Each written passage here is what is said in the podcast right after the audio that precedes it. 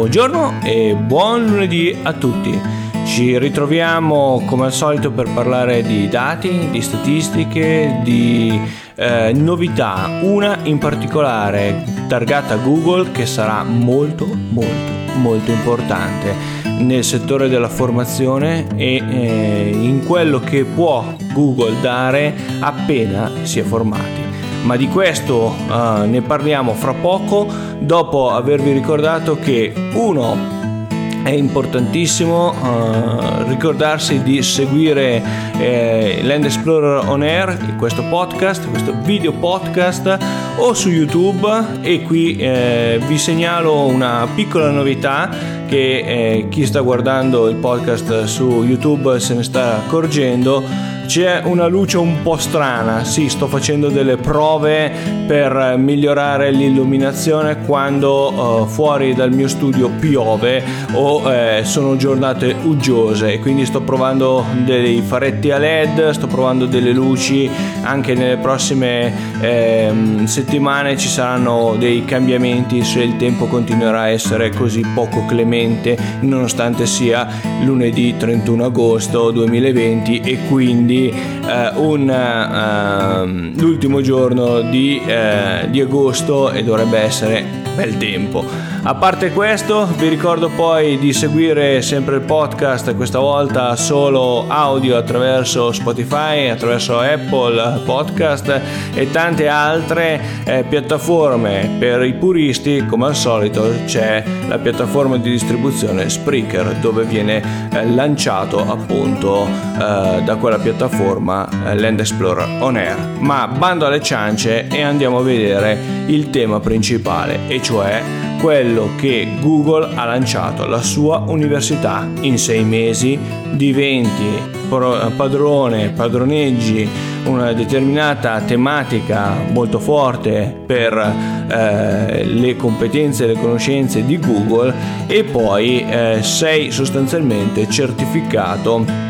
come se fosse una vera e propria università. E qui è nato, se vogliamo, eh, il, eh, la diatriba no? tra una certificazione di quel tipo e quello che può darti una università, perché effettivamente i media hanno passato uh, questa certificazione come una vera uh, e propria uh, documentazione eh, al pari eh, di una università. Partiamo però da uh, un concetto importante che secondo me è poi eh, il vero nocciolo della questione ed è quello che non è passato in tutti i video, letture varie che ho fatto in questi giorni su questo tema, e cioè il fatto che eh, l'università e le certificazioni di grande, un grande colosso come quelli di Google non possono essere realmente comparabili, ma mi spiego bene. Comparabili da un punto di vista uh, di nozioni applicate, sicuramente la certificazione di Google è, possiamo dire, superiore non in senso di grado o di preparazione, ma di impatto pratico eh, sulla conoscenza e, e, sulla capacità poi di trovare lavoro eh, in maniera eh, concreta, pratica, veloce eh, in un mondo del lavoro che continua a chiedere sempre più professionalità in sempre meno tempo.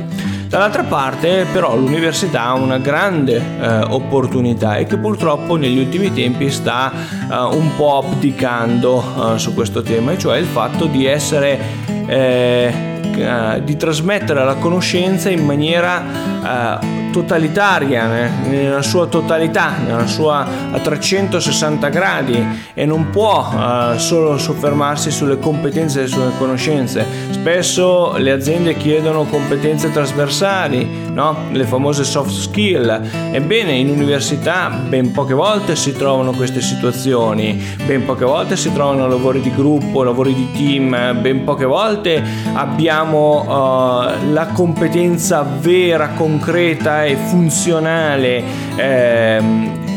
nella sua appunto a 360 gradi eh, per lo studente, per cui mette in pratica non solo le competenze e conoscenze apprese durante le lezioni, ma riesce a farle proprie. Ecco, la grande differenza sta qua, perché eh, se vogliamo Google non è la prima e unica azienda che ha pensato a una certificazione di questo tipo. Se pensiamo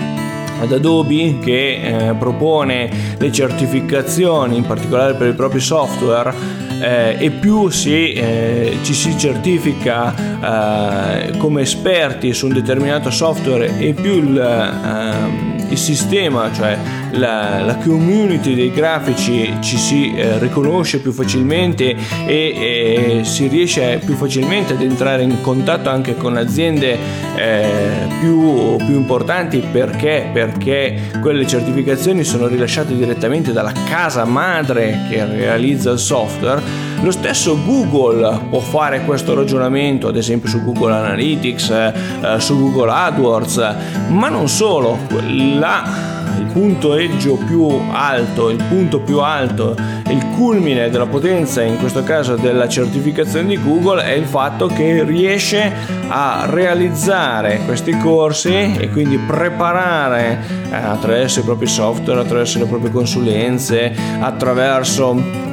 Uh, tutta la macchina di dati e statistiche che diamo ogni giorno, ogni minuto direi, in mano a Google a, a preparare delle persone, a formare delle persone tanto da riuscire poi a collaborare, a lavorare in aziende partner di Google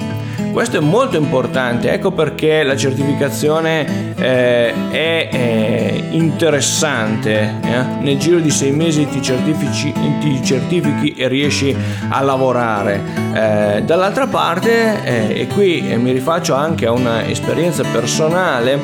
eh, fatta appunto quando ho collaborato con Google, ehm, l'importanza, c'era eh, fondamentale l'importanza di riuscire a comprendere come eh, quel, eh, quello che stavo imparando potesse essere rielaborato e ripresentato su un determinato territorio, in questo caso la provincia del Verbano Cusossola e non solo. In quell'ottica però mi sono reso conto che le sole competenze tecniche non sarebbero bastate serviva assolutamente lavorare eh, su una totalità eh, delle, delle, conoscenze e delle eh,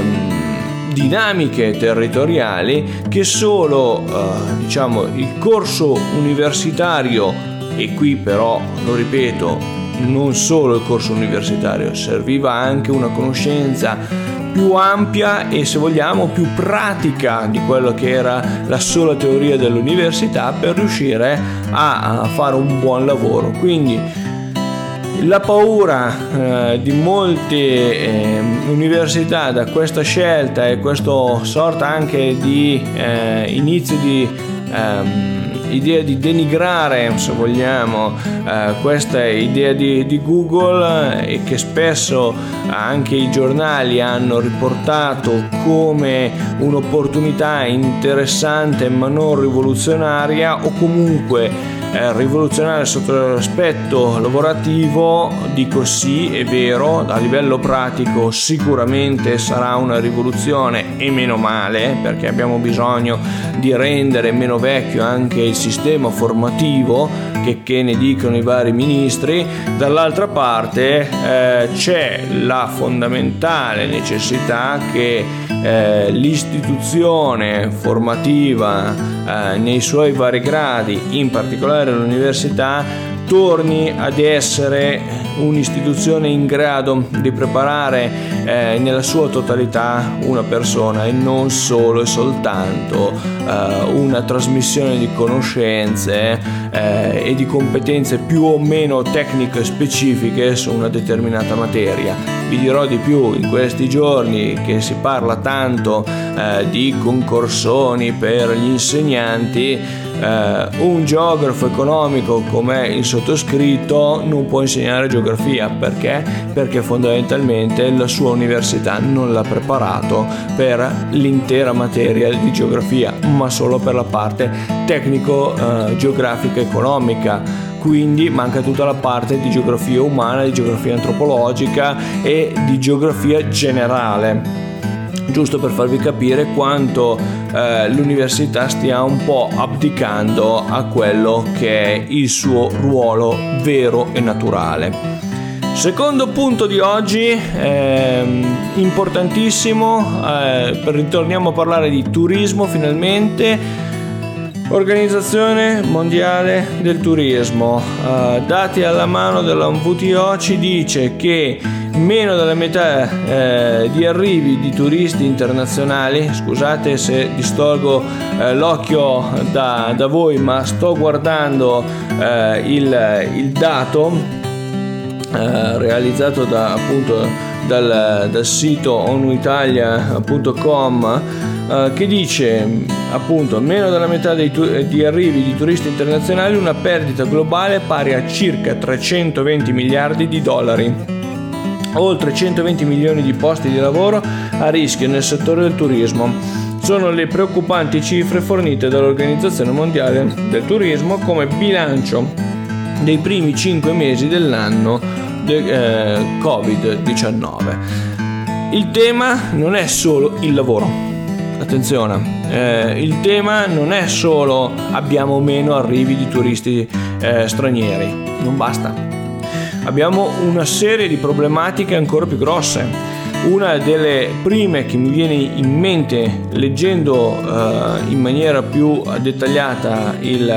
l'articolo che poi vi lascerò uh, in descrizione nei vari podcast eh, è il fatto che ad esempio intere, dico intere regioni eh, del mondo che stanno eh, diventando regioni in via di sviluppo, stati in via di sviluppo, pensiamo al Brasile, sono in completa difficoltà, allo sbando completo. I famosi BRICS, cioè Brasile, India, Cina, Russia, che sono paesi in forte via di sviluppo anche economico, la Russia addirittura con un cambio di economia vistoso, da quello che era eh, il eh, suo modello sovietico al modello capitalistico, ebbene è un grande, grande, grandissimo uh, problema non avere i flussi costanti di turismo. Ma attenzione, abbiamo anche problemi eh, di capacità di carico che negli anni hanno portato a situazioni di overtourism Oggi si parla di, ci siamo resi conto che eh, fondamentalmente l'overtourism non eh, era un problema grosso che avevamo già individuato ma che non sapevamo come affrontare, che Covid ha sostanzialmente compattato e reso nullo. Mm, vedremo l'anno prossimo perché eh, è vero che moltissime persone hanno fatto le vacanze creando non pochi problemi eh, è ovvio che dopo quattro mesi di lockdown si chieda con forza la possibilità di andare a, a uscire di casa, no? Uh, perché il problema è che se passi uh, quattro mesi chiuso in quattro mura di casa, ovvio che la prima reazione è quella di uscire e ovviamente ci si è, già, si è stati già abbastanza lungimiranti da comprendere che almeno bisogna rimanere il più possibile all'interno eh, non dico della propria regione, delle regioni limitrofe o comunque eh, all'interno dell'Italia, ma questo non vuol dire che non avremo l'overtourism quando le cose saranno eh, sostanzialmente tornate alla normalità. Quindi attenzione, c'è problema eh, sugli stagionali, c'è un problema di eh, posti di lavoro che si andranno a perdere c'è un problema di grosse aziende che rischieranno il fallimento, in particolare penso alle eh, aziende di trasporto, eh, non per niente sugli aerei si è corso ai ripari velocissimamente cercando di eh, togliere la problematica eh, dei voli a metà carico e quindi riuscire comunque a riempire l'aereo cercando di rendere purificato e sanificato l'aria di ricircolo degli aerei, ma eh, una serie di aziende medio-piccole eh, che si sono sempre, hanno sempre lavorato nel settore turistico o comunque hanno convertito gran parte della loro produzione per intercettare il settore turistico. Il settore lo ricordo sempre per uno che lavora come me nel marketing territoriale è sempre un intersettore ed è sempre un'aggiunta un'aggiunta, lo ricordo e lo ripeto perché, perché pensare che il turismo sia la panacea di tutti i mali, cioè che il turismo sia in grado di creare economia da solo, è il più grande errore che è possibile impostare in una strategia di sviluppo territoriale in quanto il turista e il turismo è di per sé un'attività occasionale, lo faccio nel tempo libero dal mio lavoro, lo faccio magari anche per lavoro, ma in una parte del, dell'anno in cui la mia azienda per lavoro ha bisogno di magari formarmi, classico team building, classico incentiving, classico meeting, eccetera ma sono periodi in cui anche per lavoro sto in realtà facendo un, un investimento in un periodo in cui non sono nel pieno dell'attività della mia azienda. Ecco perché vi sottolineo il fatto che l'impresa non può che ehm, l'impresa turistica non può che essere un'impresa che lavora nel tempo in cui il resto del mondo lavorativo è eh, sostanzialmente in pausa. Ultimo tema che affrontiamo è il 10 eh, di settembre. Che cosa succede il 10 di settembre 2020? Eh, ve lo anticipo, poi vi darò tutti i dettagli lunedì prossimo, anche se ci sono i consigli di lettura, brucerò due minuti per ricordarvi questo appuntamento. A Firenze ci sarà un grosso e importante convegno organizzato uh, da diversi partner uh, museali, in particolare degli amici di Musei Motivi. Uh, perché? Questo perché ehm, sarà l'occasione per tracciare questi primi mesi di Covid, di lockdown e di post lockdown rispetto alla tematica museale e più in generale quella culturale. Tra i tanti temi si parlerà appunto di eh, anche una ricerca internazionale eh, che eh, ver- eh, verrà eh, realizzata e curata eh, da Massimo Negri, una delle personalità più importanti nel panorama delle, della museologia e museografia. Ebbene, ehm, tra i temi scelti ci sarà anche un mio piccolo intervento lo so che sembra quasi una autopubblicità, ma eh, l'occasione è importante perché eh, per la prima volta, direi a livello eh, nazionale, parlerò appunto di eh, una realtà molto molto piccola, culturale mia, del mio territorio, che ha voluto ehm, forzare, se vogliamo, una situazione non facile come quella appunto del lockdown affrontando eh, la sfida che ci proponeva il coronavirus eh, utilizzando internet e riuscendo a realizzare con poco e niente perché eh, a livello di costi è stato zero ma eh, è riuscita a mantenere il filo diretto, il contatto diretto con i potenziali visitatori del, del museo e soprattutto creando una nuova uh, utenza in grado di dialogare con il museo teoricamente chiuso ma aperto attraverso il digitale. Bene, buona settimana, ci vediamo lunedì prossimo sempre sui soliti canali. Iscrivetevi su YouTube e ovviamente seguitemi sui vari social. A presto!